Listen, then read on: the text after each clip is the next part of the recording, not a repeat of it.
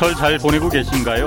한국경영자총협회가 조사했더니 설 상여금을 지급한 기업이 58.1%로 작년보다 7.4%포인트 줄었다고 합니다. 물론 코로나가 원인이겠지만 300인 이상 대기업은 상여금을 줄인 곳이 없었습니다. 코로나로 전 세계적인 불황이 찾아왔지만 지금의 이 불황은 역사상 가장 불평등한 불황입니다. 코로나 확산을 막아야 한다는 우리가 어찌 해볼 수 없는 명분이 있긴 하지만 그 희생은 오롯이 자영업자들에게 돌아가고 있습니다. 같은 코로나 불황에도 공무원은 물론이고 공기업 또 대기업에 다니는 대부분의 직장인들은 사실 10원 한 장 손해보지 않았습니다. 저 역시 마찬가지고요.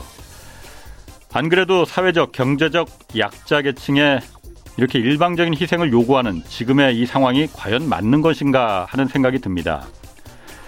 IMF 외환위기 시절 우리 국민은 금 모으기로 다 같이 고통을 분담해 이겨낸 경험이 있습니다.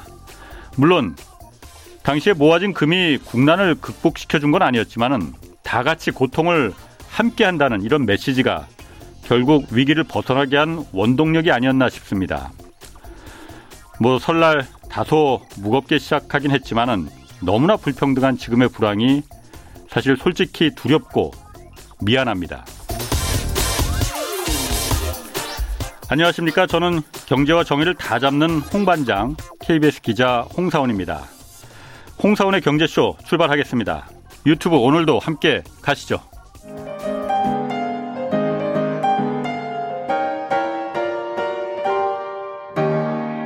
경제방송 많으면 많을수록 아무거나 들으시면 큰일 납니다. 홍사훈의 경제쇼를 전적으로 믿으세요. 네, 설날 특집 급변하는 2021년 트렌드를 다시 묻다 오늘 코너 제목입니다. 뭐 사실 작년 한 해 인류 역사상 가장 어떻게 보면 힘들었던 해 중 하나 아니었나라는 생각이거든요. 2021년 이제 올해 트렌드 어떻게 될 건지 한번 이 트렌드에 대해서 한번 좀 알아보는 시간 갖겠습니다. 트렌드 하면 이분이죠.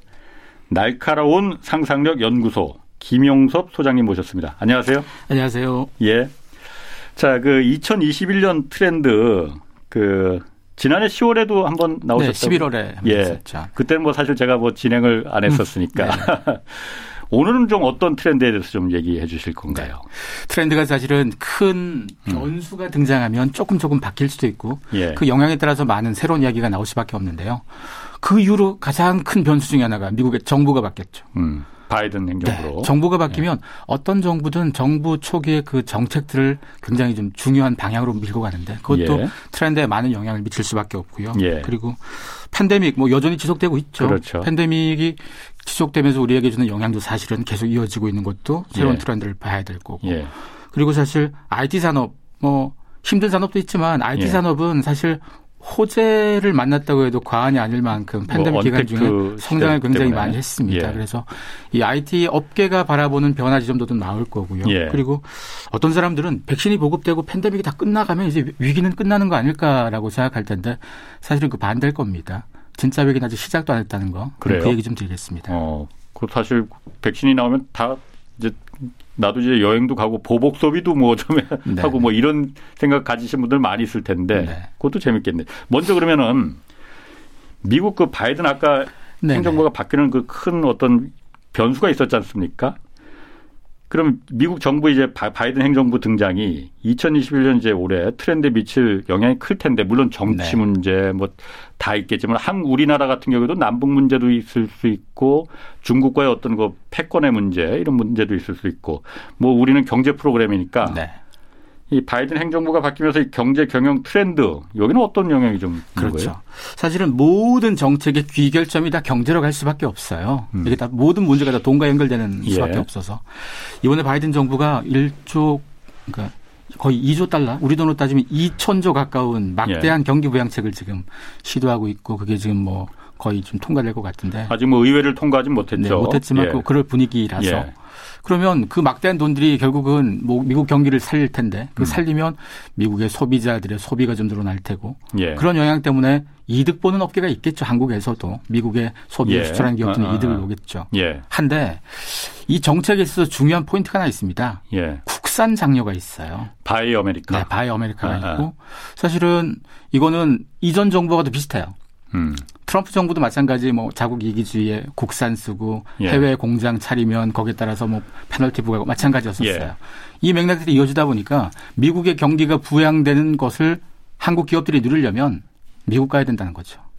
한국의 공장이 아니고 미국에서 공장을 차려야지 사실은 그걸 예. 누릴 수 있다 보니까 이런 부분들 그러니까 미국과의 관계 한국은 무역으로 먹고 사는 나라하고 예. 우리의 무역에서 중국하고 미국이 압도적인 1, 2위잖아요. 우리한테는. 그런데 예. 미국과의 관계 설정을 위해서도 한국의 기업들이 미국에 계속 가야 되는 부분이 생기기도 하고 거기다가 미국과 중국하고 갈등이 생겼을 때 우리의 포지션도 사실 굉장히 좀 애매해지기도 하는데 미국하고 중국하고의 갈등 국면은 트럼프에서 계속 이어질 거라고 좀 보고 있다 보니까 예. 이런 측면들을 기업들이 좀 대응해야 될 부분이 있는데요. 그리고 또 여기서 주목할 부분 중에 하나가요. 사실 환경 문제입니다. 예.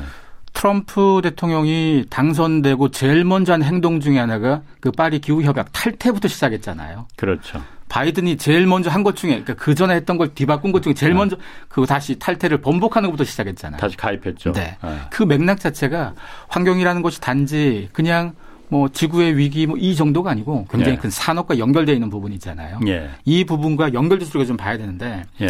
당연히 기업들은 환경 의무를 다하지 않은 기업에게 탄소 관련된 세금을 더 부과할 수밖에 없고 예. 그럼 상대적으로 거기에 대한 대비가 좀 덜 된 국가, 뭐 한국도 마찬가지겠죠. 그런 기업들이 겪는 문제가 좀 해결될 수도 있는 거고 예. 최근 들어서 한국의 기업들 중에서 그 RE100, 뭐 리뉴어블 에너지 100% 쓰는 그 협약이 있는 거죠. 거기에 가입하는, 뭐 거기에 가입하겠다고 목소리를 내는 기업들이 자꾸 나와요. 그 전까지 우리 안 했었거든요.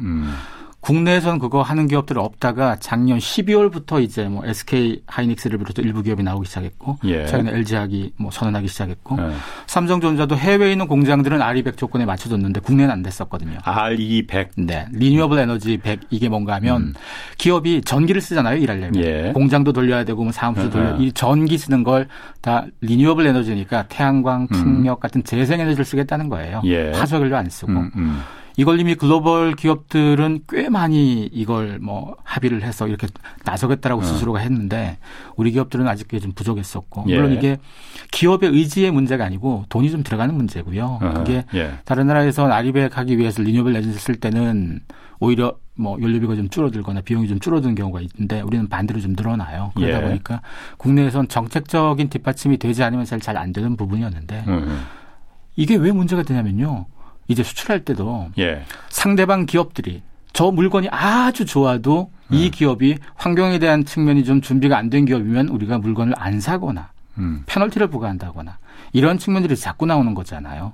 그러니까 예를 들어서 그 RE100 그 인증마크 같은 걸 갖다가 받아야만이 수출할 수 있고 뭐 이런 걸 얘기하시는 건가요? 그러니까 지금은 그 법적으로 강제화 되진 않는데 이미 기업들 중에서 예. RE100을 먼저 가령 글로벌 기업 중에서 뭐 독일에 있는 자동차 회사 같은 경우는 자기네가 RE100을 했으면 그러니까 자기가 부품을 받아왔으면 그 부품이 만약에 화석연료를 썼으면 자기가 지향했던 RE100에 어긋나잖아요. 예. 그러면 그걸 재생가능 에너지로 만든 부품만 원하는 건 거죠. 그걸 하기 위해서 비용을 더 써달라고 요구하는 건 거고. 이러면 당연히 국내 기업들이 글로벌 기업들하고 일을 할 수밖에 없는데 예. 부품을 조달하고 뭘 팔건 간에 그렇게 하려면 당연히 이 조건들을 맞춰야 되는 거고요. 그전까지 이런 부분들이 뭐 글로벌 기업들 중에서 탑클래스 일부 기업들이 하던 거였다면 예. 이번을 계기로 아주 보편화될 가능성이 높다 이거죠. 이것들은 기업 입장에서는 한 번은 짚고 넘어갈 문제인데 이참에 좀 짚고 넘어가는 부분이 되는 거고 예. 아리백과하고 또 얘기 같이 되는 게 그 ESG라고 해서 ESG 네, 환경하고 사회적 책임하고 이 기업의 지배구조 세 글자의 앞 글자 이니셜을 따가지고 만든 ESG라는 경향이 있는데요. E가 그럼 뭐예요? 환경, environment이고 S는 소셜, G는 가버넌스가 되는 거예요. 기업 지배구조. 네, 그래서 이 문제도 사실 그냥 기업이 사회적으로 뭔가 좋은 일 조금 한다 이 문제가 사실 아니거든요. 예. 환경도 그렇고 가버넌스라든가 사회적 책임 같은 것이 좀 하면 좋고 이 정도가 아니고 옛날에 그 기업의 그 CSR이라고 해서 기업의 뭐 사회적 책임 뭐 이런 지수도 굉장히 소극적인 거예요. 아. 여기서 말하는 ESG가 되려면 노동 문제도 들어가야 되는 거고요. 아. 이제까지 우리는 그냥 뭐 사회적 책임이라고 하면 불우유토끼 정도로 잘했잖아요. 예, 예. 그런 건 택도 없는 거고요. 환경 문제부터 우리가 다뤄야 될 윤리 문제도 그렇고 조직 내에서 어떤 불평등 문제도 마찬가지고 굉장히 많은 변화들을 아예 ESG에선 그냥 당연한 요구를 했어요. 이게 당연한 거, 이게 기본이 되는 건 거죠. 그게 트렌드가 된다는 거예요, 그러면은? 이미 ESG가? 시작했어요. 이미 우리나라의 기업들도 다 나섰어요. 이거. 아니, 기업이라는 게 어쨌든 그 이익을 위해서 비용을 절감하고 효율을 최상위로 끌어올리는 게 그게 기업의. 그게 기업인데 네. 기업은 소비자에게 선택받지 못하면 망하겠죠. 뭐 당연한 얘기죠. 지금 시대 소비자는 당연하게 생각하고 있어요. 기업이 환경을 신경 쓰는 것과 기업이 노동 문제가 됐건 차별 문제, 윤리 문제를 신경 안 쓰면 물건을 안 사주겠다고 생각하는 거예요. 이런 흐름들이 이게 나이가 좀 있는 사람들은 야 세상이 원래 이렇게 됐지 하겠지만 이렇게 된 지가 꽤 됐어요. 아니 저도 그 부분 동의합니다. 왜냐하면은 그 택배 올 때 요즘 그 냉동식품 같은 게 뭐 냉동 젤 같은 거 있잖아요. 네네. 근데 요즘은 어떤 택배 그 어떤 데서는 그냥 얼음물로 하잖아요. 이런 회사를 더 아이고 착하네. 맞아요. 여기를 사줘야지. 또 올 페이퍼 종이 테이프로다가 다 하는 이런 회사를 더 이용해야지라는 생각이 들거든요. 그렇죠. 그래서 이걸 그걸 착하다 안 착하다고 바라보는 건 옛날 프레임이에요. 옛날 사람들은 그런 거 하면 착한 기업 그러잖아요. 예. 지금 시대 프레임은 그걸 안 하면 아예 사업을 못할 기업이 되는 거예요. 착하다 안 착하다의 문제가 아닌 거예요. 소비자가 변한 거군요. 그러면. 소비자가 바뀌었고요. 아. 소비자도 바뀌지만 사회가 진화한 거잖아요. 지금까지. 예. 그래서 이런 부분들은 이미 그 선진국에서는 더 먼저 하던 걸 뭐 이미 우리나라에서도 지금 다 받아들일 상황이고 예. 우리나라가 상대적으로 환경 문제가 됐건 이 지배구조 문제 조금 취약한 게 있었잖아요. 예, 예. 그럼에도 불구하고 한국의 주요 재벌 대기업도 여기에 지금 다 나서고 있어요. 왜냐하면 이걸 안 하면 비즈니스를 더 이상 못하게 생겨먹었다고 생각한 거예요. 아. 그래서 이런 부분들이 지난 트럼프 정부보다는 이번 바이든 정부가 훨씬 더 민감해진 거죠. 환경 문제뿐이 아니고 노동 문제, 차별 문제. 사실은 인권이나 차별 이게 비즈니스랑 무슨 상관이냐 싶겠지만 이런 것이 다 연결되어서요. 미국에선 이런 걸 무역으로 연결시킬 경우가 꼭 있거든요. 예. 그래서 아무리 좋은 물건이라도 그 물건을 만든 데서 인권이라든가 이런 부분이 좀 안 된 국가나 이런 쪽에서 물건을 안 받아들이려고 예. 페널티를 많이 부과하는 건 거죠. 예. 이렇게 되면 어떤 기업, 어떤 국가건 뭐 국제무역을 하려면 이건 좀 바꿔야 되지 않겠습니까? 그래서 이런 부분들이 바이든 정부가 초반에 환경에 대한 부분, 뭐 그다음에 경제통상 정책에서건 이런 부분에서 좀 우리가 좀 한번 지켜봐야 될 그런 대목이라고 봅니다. 사실 그 지금 말씀하시니까 사실 그 ESG 중에서 특히 이 그 엔발 환경 네. 부분 같은 경우에는 사실 우리가 지금 코로나를 겪으면서 다 사람들이 인식하고 있잖아요. 우리가 자연을 저렇게 박살을 내놨기 때문에 결국은 자연의 복수를 지금 받고 있는 거다라는 그래서 뭔가 요즘에 그 보니까 그것도 있더라고요. 신발을 만드는데 이건 재생 그 뭐 플라스틱 미세 플라스틱으로다가 모아서 만드는 신발이다. 네. 사실 그게 얼마나 뭐 양이 그 저기 모으는데 그렇게 많이 들어갔겠습니까? 그렇지만은 아이고 기특해라. 이런 생각이 저도 모르게 들더라고요. 팬데믹 이전부터 이 활동들 뭐 서스테이너블이 됐건 환경에 대한 정책들을 굉장히 중요하게 여겼어요. 네. 그리고 소비자들 글로벌 소비재 산업에서는 이미 그럼 뭐 폐플라스틱 이 폐기물 가지고 만드는 거, 그다음에 유통해서 플라스틱 덜 쓰는 거 이런 부분 벌써 몇 년 됐거든요. 예. 근데 이런 흐름들이 팬데믹을 만나면서 더 증폭되는 거죠. 그래서 그 전까지 신경 안 쓰던 사람조차도 이걸 느끼는 거면 사실은 팬데믹 이후의 소비 방향에서 굉장히 중요한 변수가 될 수도 있겠죠. 그전까지는 환경을 신경 쓰면 착하다 이런 느낌이었다면 예. 이제는 환경 신경 쓰는 건 그냥 당연하다가 되는 거니까. 그거 한다고 우리가 뭐 더 얘를 기특해 이런 마음 가질 필요 없이 원래 그거 당연해 누구나 다 하는 거야 이렇게 지금 생각한다는 거죠. 환경뿐만이 아니고 거기다가 이제 S와 G 그러니까 네. 사회적인 책임과 어떤 기업 지배 투명한 지배 구조까지도 이런 게 이제 소비자들한테 저 기업은 이상한데 저런 걸 지키지 않네 하면은 철저하게 외면받을 거라는 거죠. 그렇죠. 소비자에게도 외면받고 인재들한테도 외면받아요. 좋은 인재가 취직을 안 해요. 아, 그런 기업들. 그 기업에. 그러니까 옛날에는 돈만 많이 좀 취직했어요. 옛날 세대 사람들은. 요즘 시대 젊은 인재들은 그래도 가지를 않아요. 그렇군요. 그러다 보니까 기업이 살아남으려면 기업의 문제를 풀어가는 것은 직원들이고 그리고 그 문제를 풀어서 그걸 받쳐줘서 소비해줄 사람은 소비자인데 이 두 개 큰 축에서 이제는 이걸 따지는 거예요. 굉장히 민감하게. 야, 그런데 그거는 제가 ESG라는 부분은 예전부터 좀 얼마 전에도 뭐 SK에서 뭐 ESG 뭐 경영한다고 뭐 발표하고 그랬잖아요. 자세히 관심 안 가졌었거든요. 그런데 지금 들어보니까 이거는 정말로 좀 그 어떤 그 세계적인 운동으로다가 트렌드 정말 트렌드죠 이게. 좀 확산이 됐으면 좋겠어요. 아, 이미 한참 전부터 하고 있어요. 한참 전부터 하는 거 우리는 이제 뒤차 탄 거예요. 어찌 보면. 우리 기업들도 그러면 이런 부분에 대해서 절박하게 인식을 하고 있고. 그럼요. 지금 하고 있습니까? 하고 그러면? 있어요. 다. 아, 그렇군요. 그래서 이런 부분들이 그 사실 뭐 이 방송을 듣는 분들 중에서 이미 ESG 나 다 알고 한 사람 있을 거예요 분명히. 왜냐하면 이런 부분들이 갑자기 나온 화두가 아니지만 예. 미국 정부가 바뀌면서 어떤 쪽에 더 가속도가 붙느냐의 문제잖아요. 예. 그러니까 이런 부분들이 가령 뭐 시속 한 30km쯤 변화하다가 어떤 정책적 흐름이 바뀌게 되면 갑자기 80km 확 바뀌게 되겠죠. 그럼 여기에 이제 못 따라가거나 안 따라갔던 기업들이 겪는 손해가 굉장히 커질 수가 있겠죠. 그렇군요.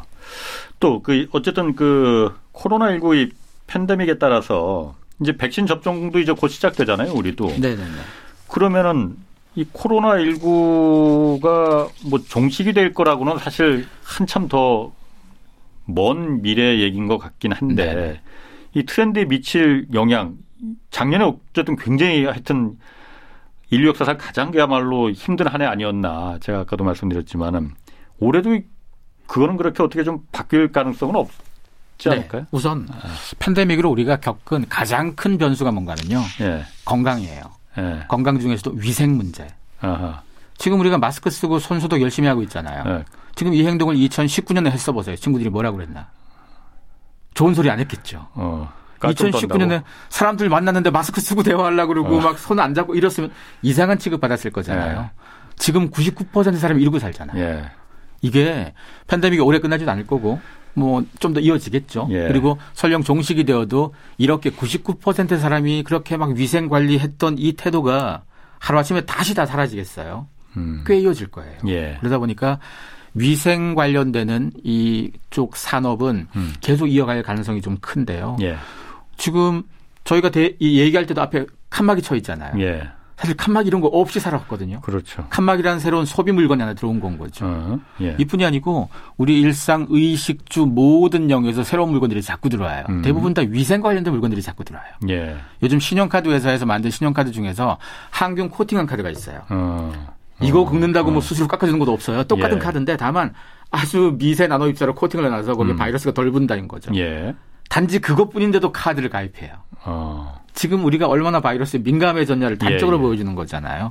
이런 물건들이 계속 나오기도 할 거고 거기다가 사람들이 요즘 살다 보니까 가장 크게 느끼는 게 뭔가 하면 그전에도 느꼈던 거지만 요즘 더 커진 게 뭔가 하면 층간소음, 벽간소음. 예. 왜냐하면 요즘 집에만 있잖아요. 예. 아. 집에만 있다 보니까 윗집 아랫집 우리가 다 아파트에 대부분 사는 사람들이다 보니까 단독주택에 살았으면 그걸 몰랐을 텐데 대부분 아파트니까 집에 있는 시간이 많아지면 많아질수록 그걸 더 많이 느끼는 거예요. 그러면 그러네요. 여기서 나오는 욕망은 그 층간 벽간 소음을 줄일 이것도 하나 있겠지만 또 하나의 욕망은 그러면 혼자 살 수 없을까?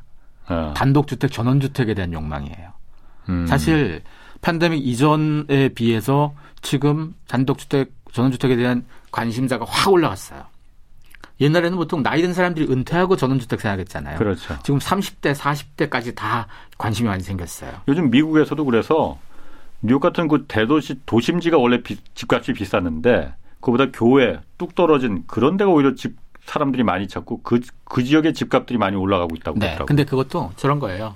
대부분 우리가 대도시에 모여 살았던 이유는 집값이 비싸도 거기에 기업이 있잖아요. 예. 일자리가 거기 있었는데 원격 재택근무를 많이 하다 보니까 외곽으로 나가도 괜찮은 거잖아요. 일하기가. 그래서 아직 여전히 외곽이 오르긴 올랐어도 중심지보다는 싸긴 싸요. 아직도. 그렇겠죠. 중심지는 좀 떨어졌어도 그래도 외곽보다는 비싸요. 근데 이게 원격 근무하는 방식이 계속 더 확산되면 될수록 그럼 굳이 모여 살 필요가 없어지는 거잖아요. 그럼 이게 단지 뭐 집값 문제뿐이 아니고 우리의 주거의 문화가 바뀌게 되면 사실은 의식주 이 세 단어가 세 키워드가 우리의 삶에 굉장히 많은 영향을 미치잖아요. 이것이 바뀌는 것이 이번 팬데믹에서 주는 어떤 메시지가 되는 거고 이거에 연결돼서 이제 직장하고도 연결되는 거고 그리고 자동차도 연결되겠죠.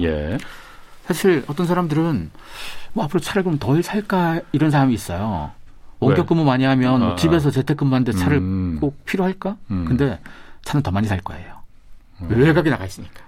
아. 실제로 미국에서도 미국에 작년에 팔렸던 차에 보통 세단이라고 우리 보통 부르잖아요. 세단의 비율이 20%밖에 안 돼요.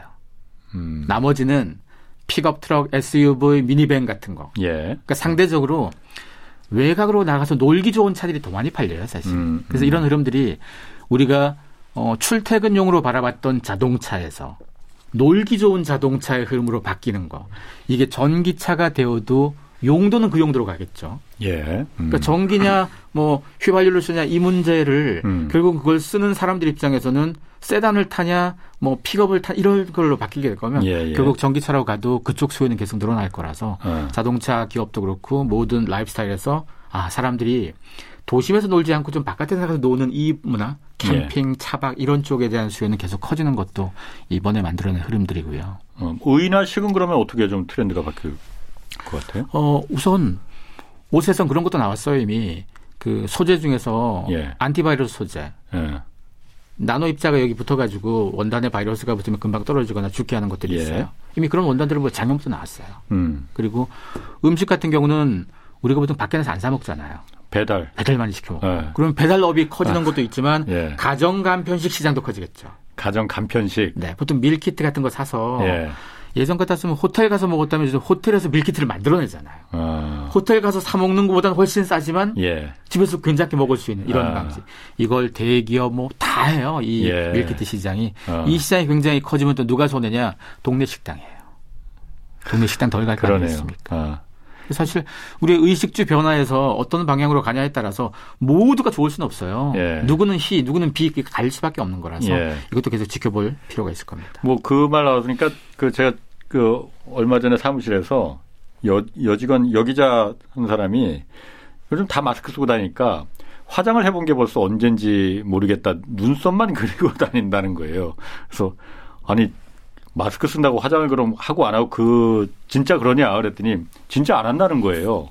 그런 것도 하나의 그럼 어떤 새로운 그 어떤 트렌드가 될 수 있겠네요. 그러면 그거는 개별적 상황이에요. 그 사람만 그런 것 같아요. 그래요? 왜냐하면 우리가 보통 마스크 많이 쓰고 뭐 재택 많이 하고 그러면 생각하는 게 화장품 덜 팔지 않을까? 그 다음에 옷 덜 사지 않을까? 이런 건데 실제로 뭐 영향이 미세하긴 있어요. 있지만 큰 흐름에선 차이는 없어요. 그래요. 왜냐하면 화장이라는 게 남을 보여주는 화장은 덜 할 수 있겠죠. 근데 자기를 위한 피부 관리 이런 쪽은 사실 더 할 수밖에 없는 거고. 옷도 마찬가지죠. 뭐 출근복은 필요 없어도 놀기 위한 옷들은 많이 필요할 거니까. 그래서 그런 걸 뭐 너무 이렇게 단순하게 볼 수는 또 없는 그런 성질이 있습니다. 그러면은 그 팬데믹 기간 중에 어쨌든 보여준 그 이 소비 트렌드 전문가시니까 그 특징 중에서 주목할 우리가 좀 이슈라고 해야 될까요? 뭐 관심 가져야 될 것. 이건 좀 어떤 게 있는 거예요? 우리나라에서 다른 나라와 좀 다른 게 하나 생겼어요. 그게 뭔가 하면 명품이 되게 잘 팔렸어요. 팬데믹 기간 중에? 네. 전 세계적으로 명품 소비도 많이 줄었어요.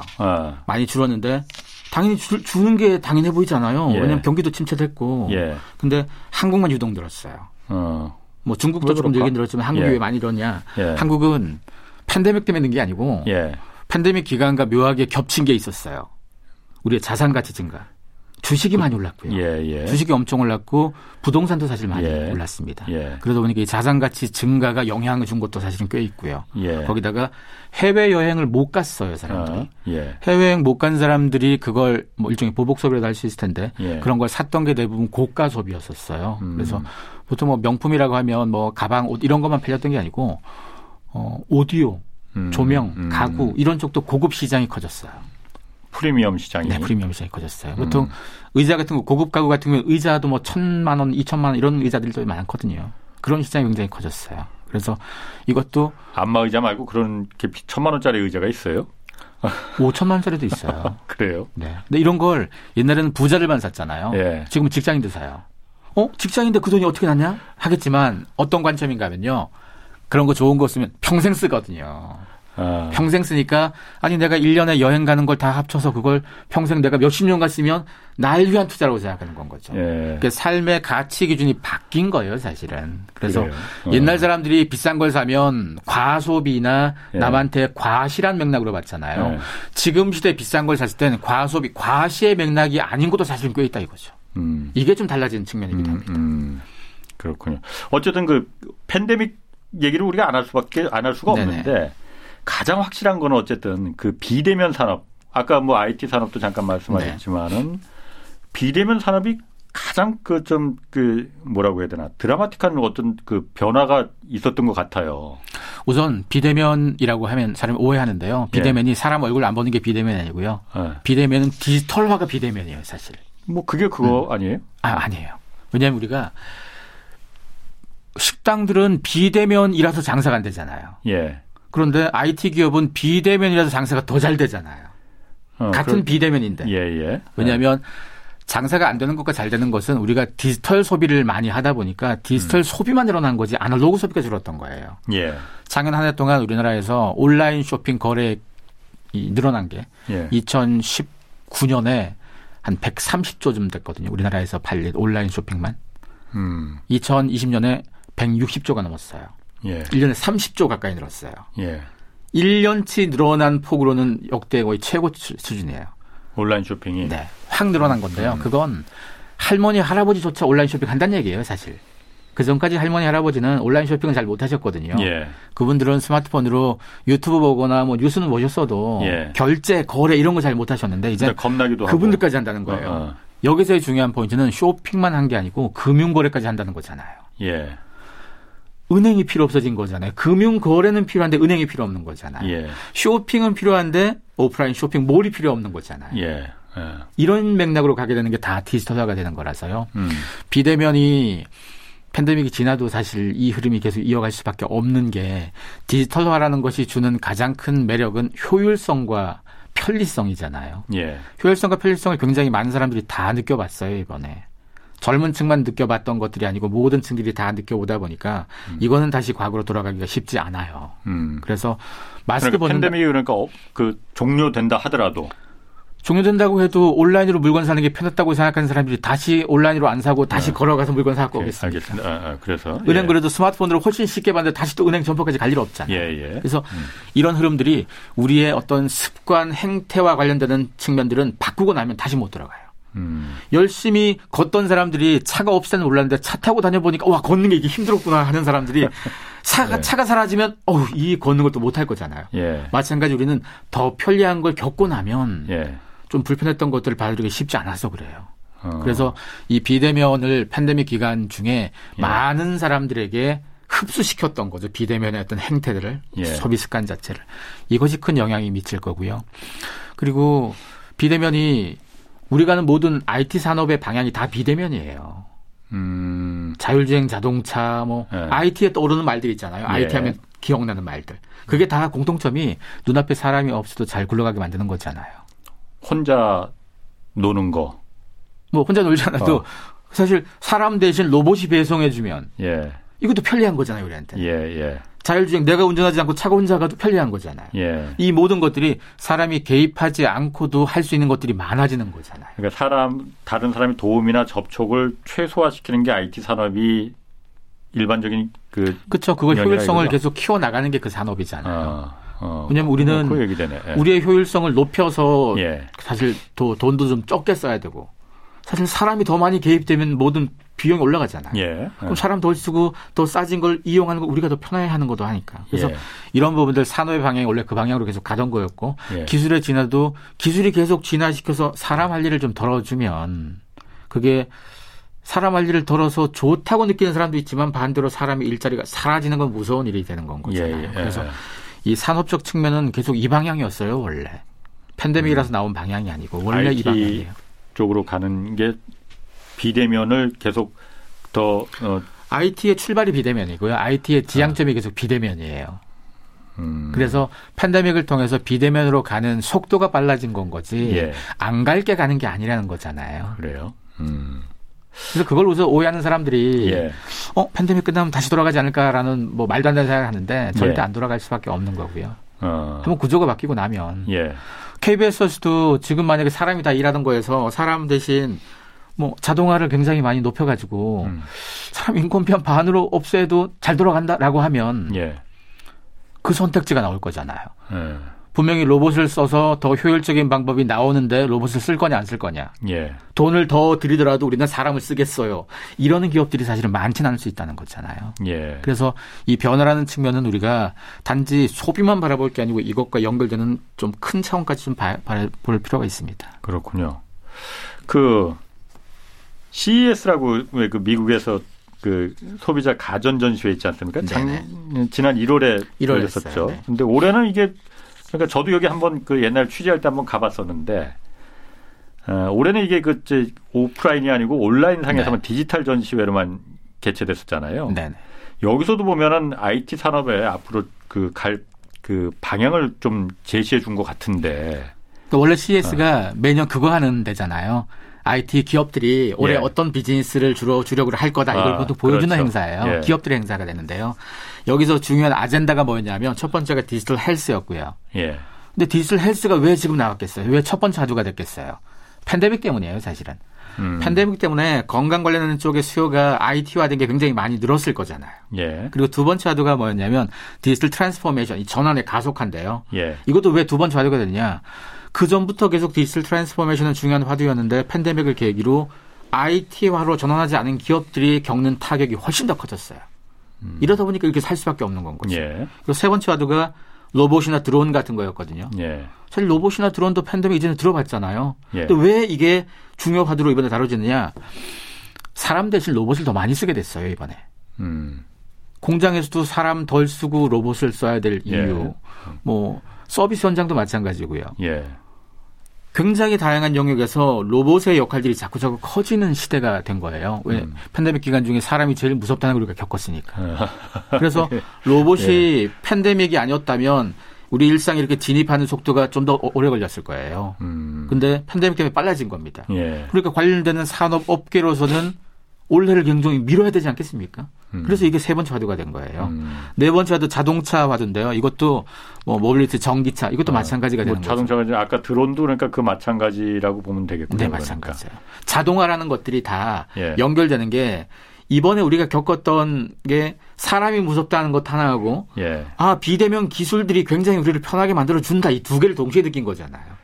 이 두 개와 연결되는 산업들은 다 커지는데 예. 그 순서예요 지금. 그리고 그다음에 5G 설비 투자 가속화나 스마트 시티도 주요 화두였는데요. 예. 5G가 왜 가속화될 필요가 있냐. 사실 이런 걸 다 구현하려면 네트워크가 중요한데 5G가 예. 필요하거든요. 예. 그리고 이런 것들이 연결된 도시 체제가 결국은 스마트 시티가 될 거니까. 예. 결국 이번에 CES의 아젠다 6개 모두가 뒷배경에는 팬데믹이 다 있어요.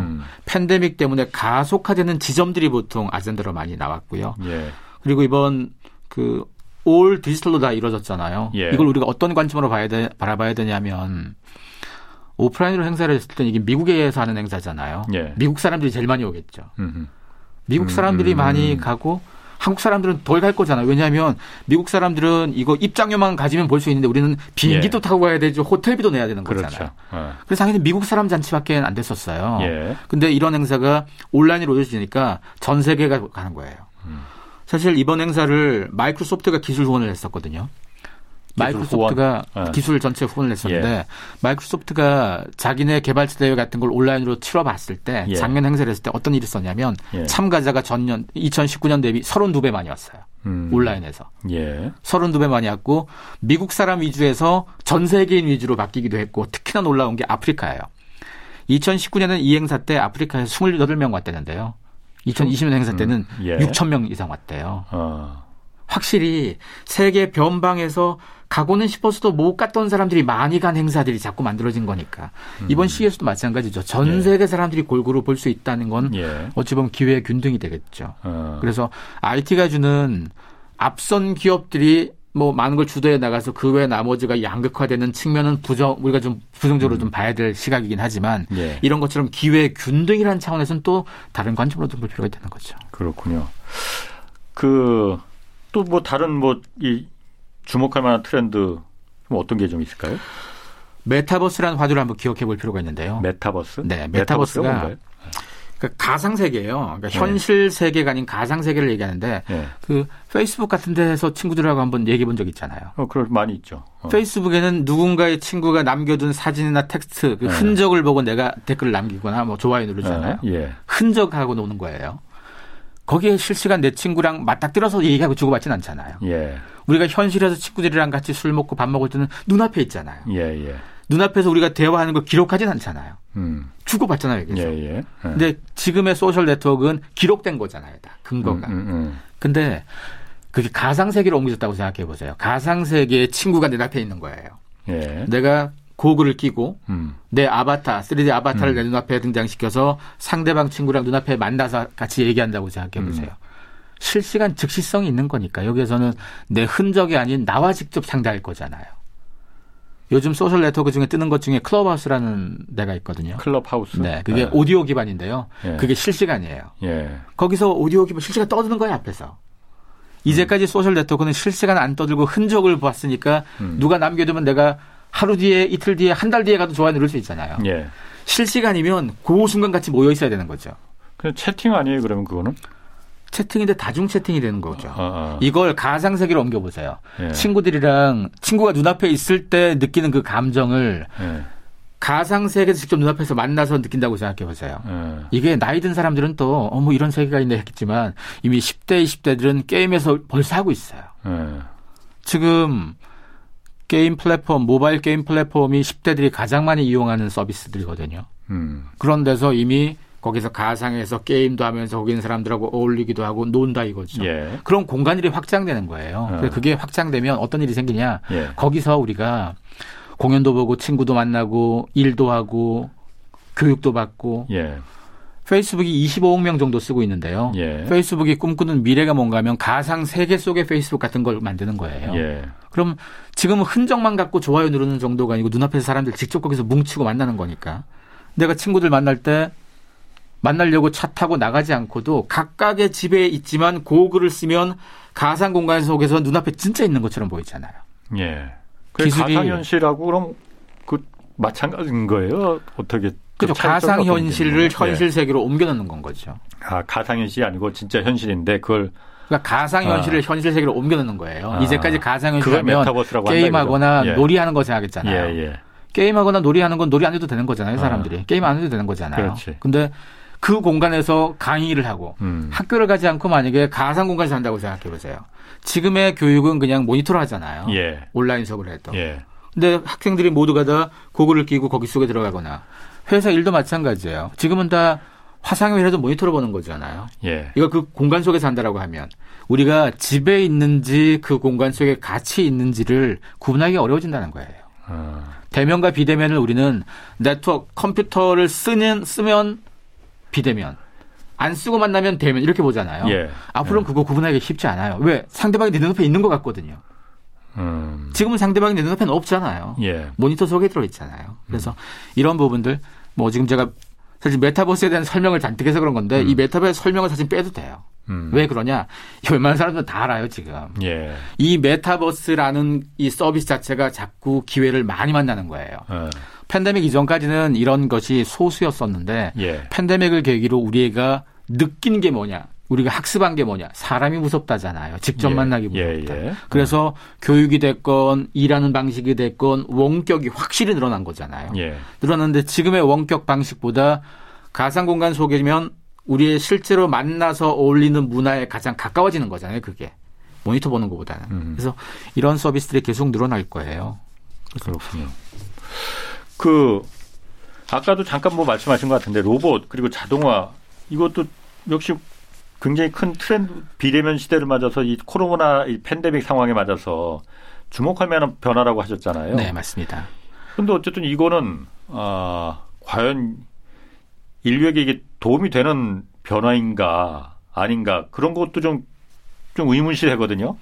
그렇죠. 도움은 돼요. 도움은 되는데 이 도움이냐 아니냐에 대한 프레임도 우리가 잘 생각해 봐야 돼요. 예. 여기서 분명히 생각하는 도움 안 된다고 생각하는 쪽은 얘 때문에 우리 일자리가 사라지면 어떨까 이 문제거든요. 그러면 또 반대로 생각해서 예. 얘 때문에 우리가 하기 싫었던 일을 더 잘 처리하면 어떨까도 생각해야 되는 거죠. 예. 그래서 이 측면은 로봇 자체가 우리에게 도움된다 안 된다가 아니고 이 로봇을 쓰는 사람의 판단이 넘어가는 거죠. 로봇은 죄가 없고 이걸 예. 어떤 식으로 쓰냐에 대한 문제가 될 텐데요.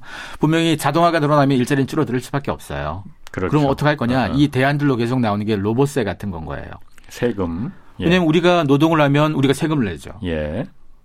기업한테 우리가 월급을 받죠. 예. 일했으니까. 예. 우리가 일했으니까 기업은 돈을 벌고 대신 우리가 그 월급 받은 걸로 또 세금을 내죠. 예. 마찬가지예요. 로봇도. 로봇도 기업에 일해주는 거고 그것 때문에 기업이 돈을 벌면 예. 로봇한테 대가를 주는데 직접적으로 대가를 안 줄 거잖아요. 로봇한테는. 예. 다만 그에 따라서 세금은 내자 이거죠. 그 세금을 걷어서 일자리가 사라진 사람들에게 지원해 주는 거예요. 이 사람들이 다음 일자리를 가지게끔 교육이라든가 뭐 아니면 복지라든가 해주는 이런 쪽에 대한 제기는 벌써 한 5년 전부터 전설에서 예. 계속 얘기가 나왔었어요. 나왔는데 지금 제가 여기서 말하는 로봇은 우리 일자리를 당장 다 소멸시키진 않을 거예요. 예. 그거는 올해 얘기가 아니고 시간이 예. 조금 더 걸릴 건데요. 지금 우리가 당장 얘기해 볼 로봇은 뭔가 하면 생활 로봇이에요. 우리 생활 속에 들어오는 거예요. 예. 보통 로봇 하면 로봇 청소기만 보통 집에 있을 거예요. 근데 그거 말고 가정용 로봇들이 집에서 같이 애랑 놀아줄 수도 있거나 예. 아니면 집에 청소 말고도 소독도 한다거나 예. 그 우리나라에서 만든 로봇들이 지금 미국으로 좀 팔려가고 있는 것 중에 가장 잘 팔리는 게 방역 로봇이거든요. 로봇이 어떤 공간 안에 혼자 돌아다니면서 혼자 예. 돌아다니면 자율주행이 필요할 거고 예. 어떤 장애물을 피해야 될 거니까 그 기술도 필요할 거고 예. 소독하는 거예요. 거기서 뭐 숙박업소라든가 뭐 식당 같은 병원 같은 데 돌아다니면서 하는 게 있어요. 예. 국산 제품이 있거든요. 이런 회사들 사실 국내 굴제 대기업이에요. 예. LG, 삼성 이런 데서 이런 로봇들을 만들어서 예. 팔고 있는데요. 이런 시장이 계속 커져가고 있어요. 그전까지는 우리가 로봇을 일상에서 잘 안 받아들였었는데 예. 이번을 계기로 생활 로봇, 서비스 로봇 시장이 굉장히 커지는 기점이에요. 2021년이. 그래서 이거 단지 집뿐이 아니고 서비스 현장에도 식당에서도 서빙을 로봇이 더 많이 할 수 있고요. 그리고 배달에 있어서도 로봇의 역할이 자꾸 나올 거고요. 어쨌든 그런 부분에 대한 그 로봇의 등장이나 이런 부분은 예전부터 계속 예견되는 왔었는데 어쨌든 판도빅이 되면서 아주 먼 미래로 봤어요. 왜냐하면 그 로봇을 돈이 들잖아요. 우리가 살려면. 예. 그리고 기술적 수준도 높여야 되는 거잖아요. 예. 기술적 수준이 높아도 소비자가 그걸 원치 않으면 예. 그냥 그거 난 로봇 안 싸고 그냥 사람 쓸래 이렇게 해버리면 시간이 예. 걸릴 텐데 예. 팬데믹이라는 계기가 사람을 두렵게 만들어줬어요. 아. 연결을 두렵게 만들어주다 보니까 대체 선택지가 사실 로봇이 됐던 거예요. 그래서 로봇 산업이 좀 속도가 좀 빨라지는 계기. IT와 관련된 꽤 많은 산업들이 이번에 속도가 다 빨라졌어요. 그게 팬데믹이 아니었다면 우리가 받아들이는데 시간과 비용 때문에도 더 걸렸을 문제들이 더 빨라진 거라서 그래요. 그렇군요. 그러면은 어쨌든 이 팬데믹이 언제 끝날지 모르겠지만은 뭐 완전 종식까지는 힘들더라도 견딜 수 있을 만큼의 그 어떤 상황은 될 거 아니에요. 그러면 아까 처음에 모두에 말씀하시기를 네. 위기가 그게 오히려 끝나는 게 아니고 또 다른 위기를 이제 가져올 수 있다 뭐 그런 얘기 하셨었잖아요. 그렇죠. 왜냐하면 우리가 팬데믹을 통해서 마스크 쓰고 사람 아프고 죽고 이것만 보느라고요. 예. 진짜 위기를 안 보고 있는 거예요. 진짜 위기가 뭔가 하면 일자리 문제예요. 우리가 살아가는 데 있어서 일자리가 사라지는 것만큼 더 치명적 위기가 있을까요? 없을 거예요 아마. 예. 일자리 구조가 바뀌게 되면 교육 구조, 대학 구조가 바뀔 수밖에 없는 거죠. 예. 대학의 존재 중에 큰 역할이 좋은 인재 양성, 기업이 필요한 인재 양성일 그렇죠. 텐데 이 구조가 다 바뀌게 될 거니까 사실 그 위기가 끝난다라는 측면, 마스크를 안 쓰고 사람들 만나는 것만 위기라고 생각했던 사람들이 그게 끝이라고 생각할 수 있겠죠. 위기가. 그런데 진짜 위기는 팬데믹 기간 중에 지금 IT 산업의 진화가 빨라졌다고 그랬잖아요. IT 산업의 진화에 기본적으로 나오는 것들이 산업 구조가 바뀌는 것하고 일자리 구조가 바뀌는 거예요. 그게 바뀌었을 때 우리가 사람이 로봇이나 자동화 때문에 일자리가 줄어든다는 얘기는 예전부터 들어왔었잖아요. 그 대체되는 시간을 2030년이건 언젠가 계속 봐왔다면 그 시점이 좀 당겨지는 거예요. 자꾸. 그랬을 때 그게 더 심각한 위기가 된다 이거죠.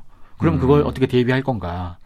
왜냐하면 기업들 입장에서는 기업은 새로운 비즈니스를 계속 풀어나갈 수 있어요. 그에 따라서. 결국 위기의 실체는 개인이에요. 개인들이 풀어갈 거예요 앞으로. 일자리가 없어진다는 면에서. 그렇죠. 그 위기를 개인들이 풀어나가야지 기업이 개인에게 풀어줄 수는 없는 거잖아요. 그 방법을. 왜냐하면 기업은 자기네 회사에 필요한 경쟁력을 갖춘 인재를 확보하는 게 그들의 역할인 건 거지. 그리고 이미 있는 직원들, 각 데리고 있는 직원들은 그 경쟁을 계속 확보시키기 위해서 공부시켜줄까지는 가능해요. 거기까지는 기업의 역할이에요. 그런데 그 외 전체 모든 사람들의 경쟁력을 기업이 다 케어해 줄 수는 없는 거잖아요. 그건 교육의 역할이었고 개인이 자기가 해야 될 자기 개발의 역할이 있던 거죠. 예. 그걸 과거의 방식으로 하는 사람들에겐 사실은 위기가 더 커질 수밖에 없죠. 일자리나 이게 바뀌면 인재상이 바뀔 수밖에 없어요. 인재상이 바뀌면 뭘 잘하는 사람이 선택되고 뭘 잘하는 사람, 못하는 사람 선택 안 될지가 다 바뀌는 거예요. 예. 이제까지는 학생들 좋은 대학 취직하면, 그러니까 좋은 대학 가면 된다, 취직하기 어떤 스펙 갖추면 된다, 이렇게 보통 가르치고 키워온 사람들 많을 겁니다. 예. 그거 굉장히 위험한 일이에요. 이미 우리나라에서 10대 그룹사 중에서 7개가 수시 채용으로 지금 전환시키고 있어요. 그렇죠. 수시 채용을 하게 되면 스펙이 변별성이 크지 않아요. 어떤 학교 나왔냐, 학점 좋냐, 이걸로 사람을 뽑는 게 아니고 직무에 얼마나 당장 써먹을 수 있는 이쪽으로 넘어가게 돼요. 그렇게 되면 한 이 친구가 좋은 대학 나왔나 이 부분보다 당장 써먹을 수 있는 걸 배웠냐 이 부분을 자꾸 따질 거고 옛날 사람들은 평생 직장이어서 몇십 년간 일할 거니까 뭐 실무 능력이 다 없는 사람이면 그중에서 제일 좋은 학교 나온 애 뽑아야지 이게 과거의 관점이었겠죠. 몇십 년 있어야 되니까. 지금 평생 직장 없잖아요. 없어서 몇 년 있을지도 몰라요. 글로벌 IT 기업들 돈 많이 주는 미국의 좋은 기업들 많이 있잖아요. 예. 평균 근속연수가 보통 3년, 4년도 안 돼요. 그렇게 많이 주는데 왜 그거밖에 못 있느냐. 지금 시대의 젊은 인재들은 한 곳에 뿌리박고 있는 게 지금 제 선택지가 아니에요. 산업도 계속 빨리빨리 바뀌기 때문에 계속 빨리 새로운 걸 배우고 커나가야지 그 다음 스텝으로 넘어가는 거거든요. 이렇게 되면 우리가 알던 대학의 역할, 교육의 방식 많은 게 지금 바뀌어야 되는데 그걸 못 바꾸고 과거의 관성대로 꽤 많이 가고 있잖아요. 예. 그러면 팬데믹 끝나고 뭐 팬데믹 2022, 2024 이때 되면 이 괴리가 훨씬 더 많이 커지겠죠. 기존에 준비했던 방식과 새로운 요구하는 방식. 이 사이에서의 손해는 결국 개인들이 볼 거죠. 뭐 지금 뭐 교육 얘기하셨으니까 그런 얘기도 있더라고요. 그 프로페셔널 스튜던트 뭐 그런 얘기도 있더라고요. 그게 더 앞으로 이제 대세가 될 것이다. 맞습니다. 프로페셔널 스튜던트가 옛날에는 나쁜 말이었어요.